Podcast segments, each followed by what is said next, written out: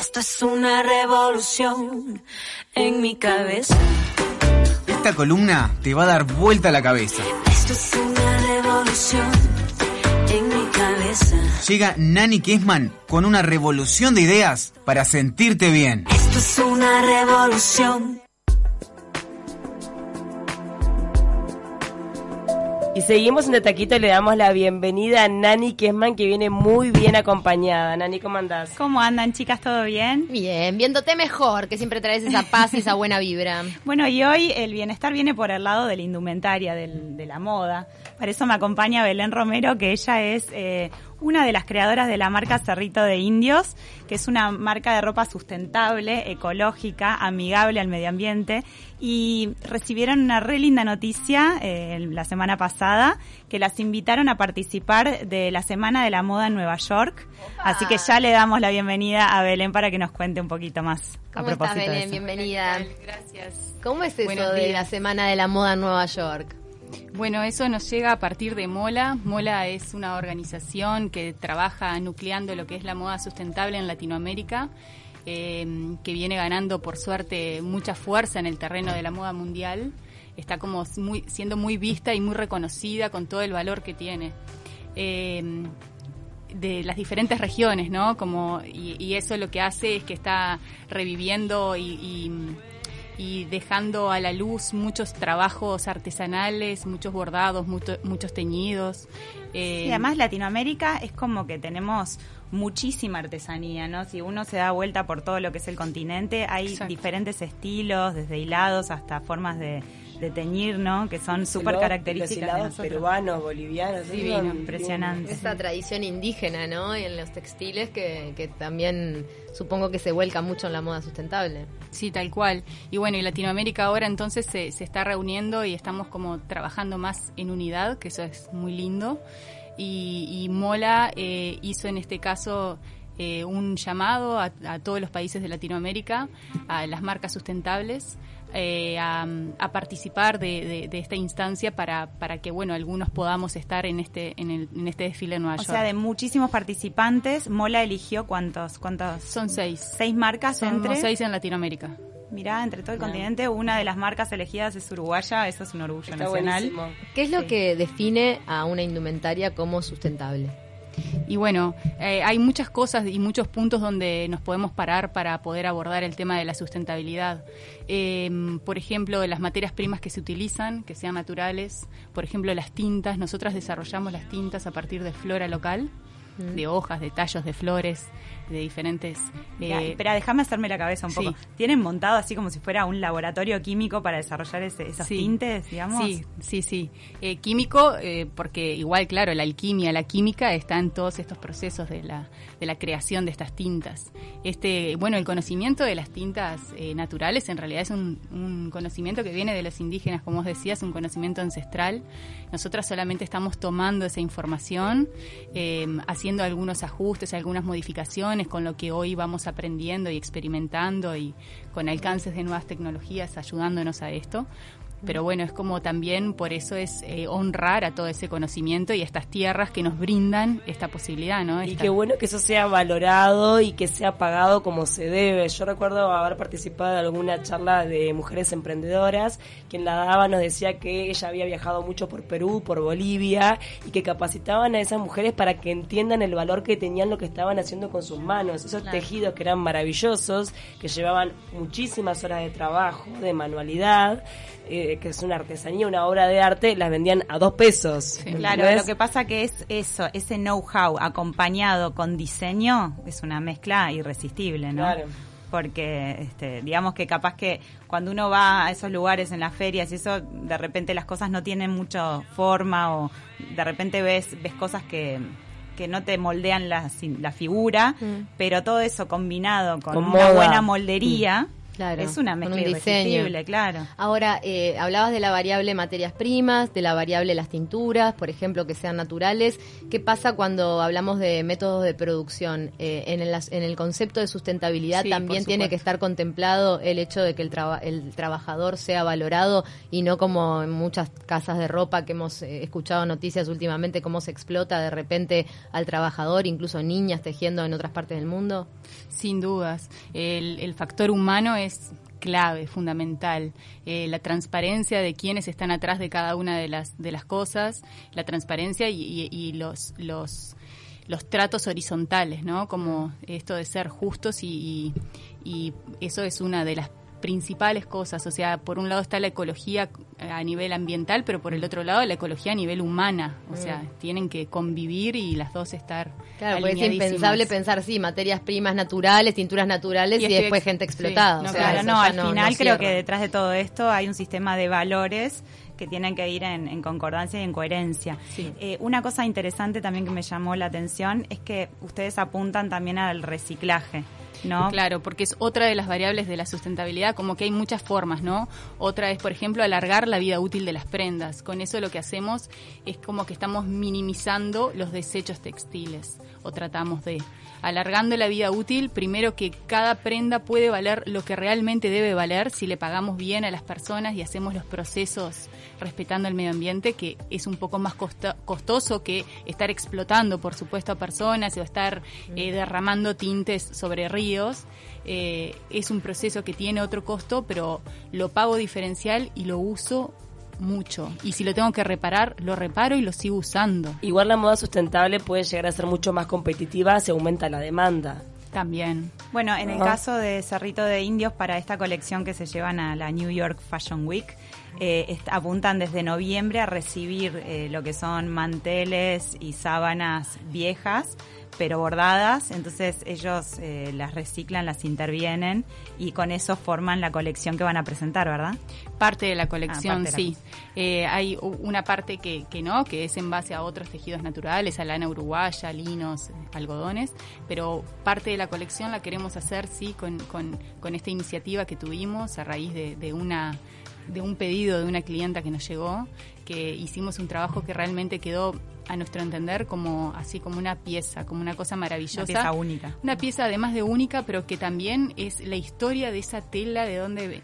O sea, es como muy rica, realmente muy rica, y ahí se nos ocurrió hacer dentro de nuestra colección una cápsula con estas, con este tipo de prendas por toda la historia que trae. Que promueve el reciclaje de alguna manera Y también. sí, porque son prendas que están muertas en cajones. ¿Quiénes no tenemos, o nosotros o nuestras madres, en los cajones guardados? Y eso es como energía estancada. Que a veces, es verdad, eso bueno, tiene mucho que ver con el, el tema de acumular, ¿no? De acumular, acumular y seguir acumulando objetos. Y también entramos como en, en esa filosofía que no está bueno eh, de, de tener siempre cada vez más, más, más y no, y no reciclar, no reparar lo que uno tiene y darle como una vida útil a, a cosas que, que de verdad uno en su momento se las compra con sacrificio, con, ¿no? A veces quedan Es como hasta que quedan- invisibles porque Sí, están en una valija. Claro, dándole trabajo a las modistas. Sí, bueno, en mi Pero casa siempre fue tradición usar de repente vestidos así viejos y, y remodelarlos para, para, pa- darles más modernidad y usarlos para la fiesta Claro. de 15. Pero hoy en día es una cabeza que, a ver, como cambió pasa que todo, todo el muy tema de la barato. alimentación, como, como también hubo un clic en, el- en cuanto a la alimentación, en algún momento va a haber un clic con respecto a lo que uno usa ya. En España hubo mo- movidas contra el Black Friday, este, porque alimenta todo lo que es el consumismo y el exceso de, de posesiones.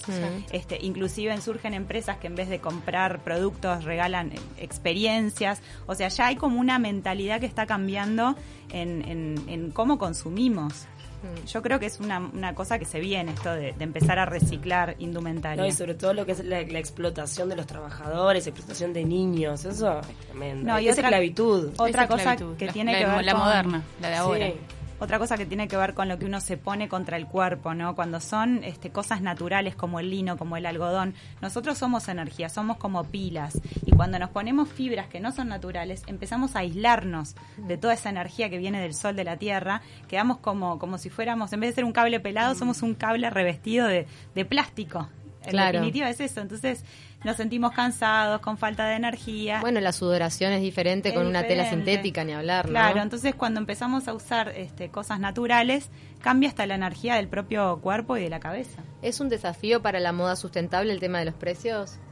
Es un desafío, sí. Es un desafío también sobre todas las cosas que la, que la persona que lo va a comprar realmente lo valore y lo entienda.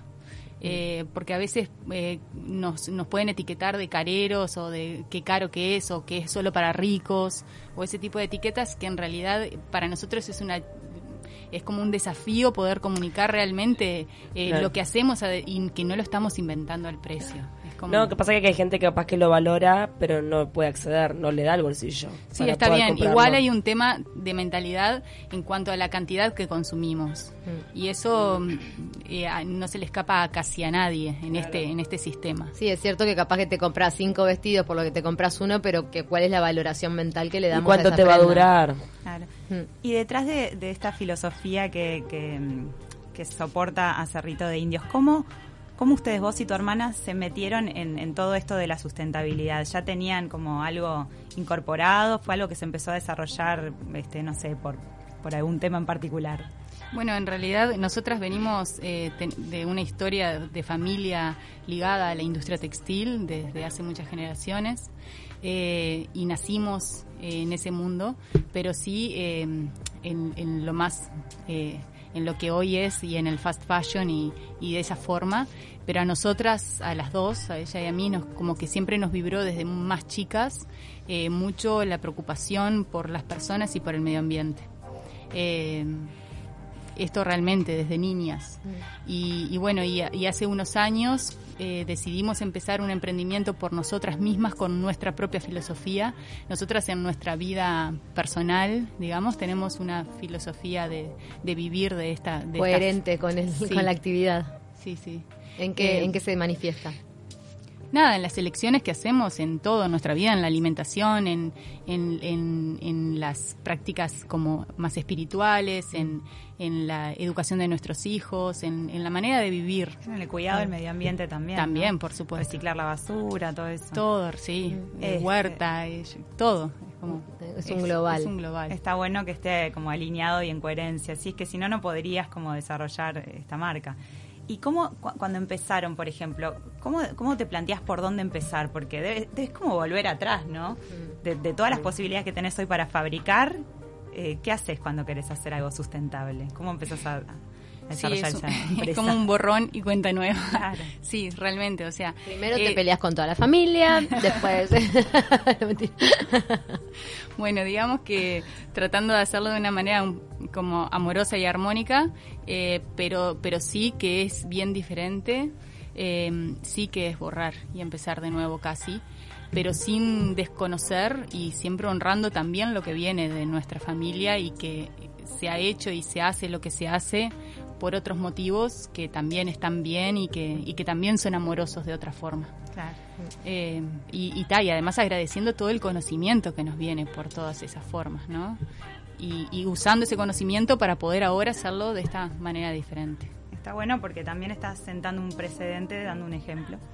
Y bueno, quizás el día de mañana se desarrolla para ese lado, no sé, lo de todo, ¿no? Sí, claro. Eh, bueno, el 7 de febrero del 2020 en el National Geographic Encounter Ocean Odyssey en Nueva York, en el evento de High Tech Moda va a ser el desfile de Cerrito de Indios. Qué, qué nombre, ¿eh? Sí. National. Geographic. Siete. 7 de febrero. 7 de febrero. ¿Cuántos poco. modelos llevan? ¿Cuánta- ¿Cuántos cambios? Son ocho outfits. Ocho. Ocho. Ocho pasadas. outfits. ¿Y las modelos son de allá? ¿Cómo Sí, es? son de allá. Ah, o El sea que se integran al evento. Como Descalzas, me imagino. No sé ¿Eh? por qué me las imagino descalzas. Ah, todavía ahí no llegamos. No llegaron a los pies. Pero tienen pensado, por ejemplo, el estilismo, qué, qué tipo Lo- de los- onda le van sí, a dar. sí, sí, la, la ropa, los outfits están, están prácticamente definidos. Eh, siempre pueden haber como cosas y cambios y no sé, ¿está? Eh, pero sí, en, en general la colección ya está desarrollada. ¿Y con qué tipo de peinado puede ir eso? No, no, esa es mi hermana, la diseñadora. Eso todavía no está definido. no, todavía no. ¿Accesorios también eh, ustedes desarrollan? No, no, desarrollamos muy poquito, pero no, no, no es nuestro nuestro foco. Ahora, esta visibilidad que les va a dar pertene- eh, pertenecer y, y Participar. participar, no me salía la palabra, en este desfile, eh, ¿puede llegar a proyectarlos a nivel internacional?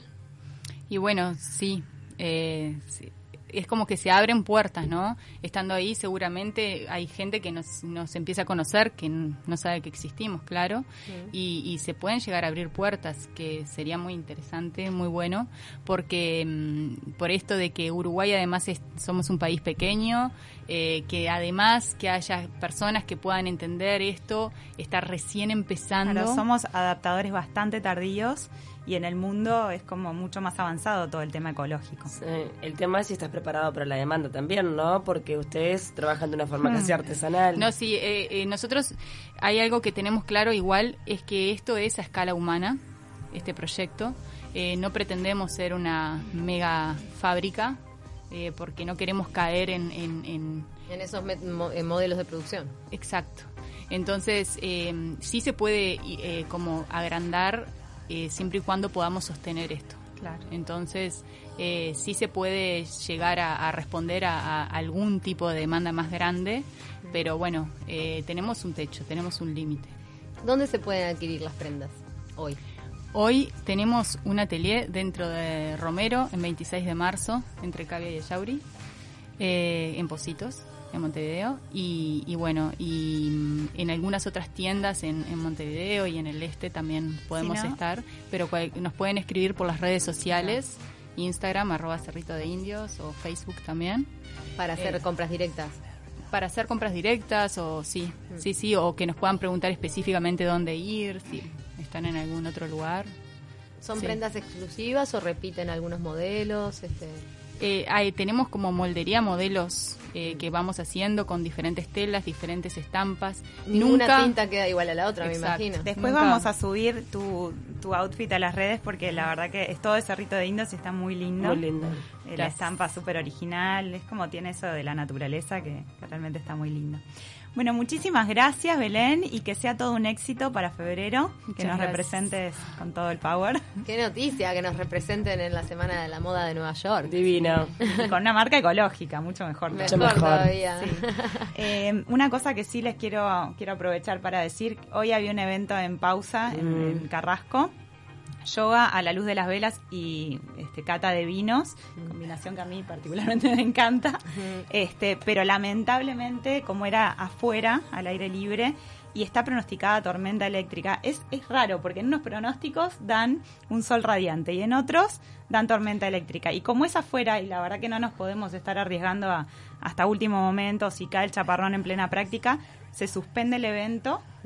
Eh, y bueno, se va a pasar recién para febrero, así que estén atentos, pedirles disculpas. Obviamente ya se están devolviendo los, la gente que, que pagó se le está este, reembolsando, así que nada, este nobleza obliga a eh, contar lo que lo que pasó, pero no queremos que, vivan una mala experiencia, entonces mejor dejarlo para febrero y hacerlo. Así que van a estar informando el día de febrero, todavía no está la fecha concreta. Todavía no está la fecha concreta.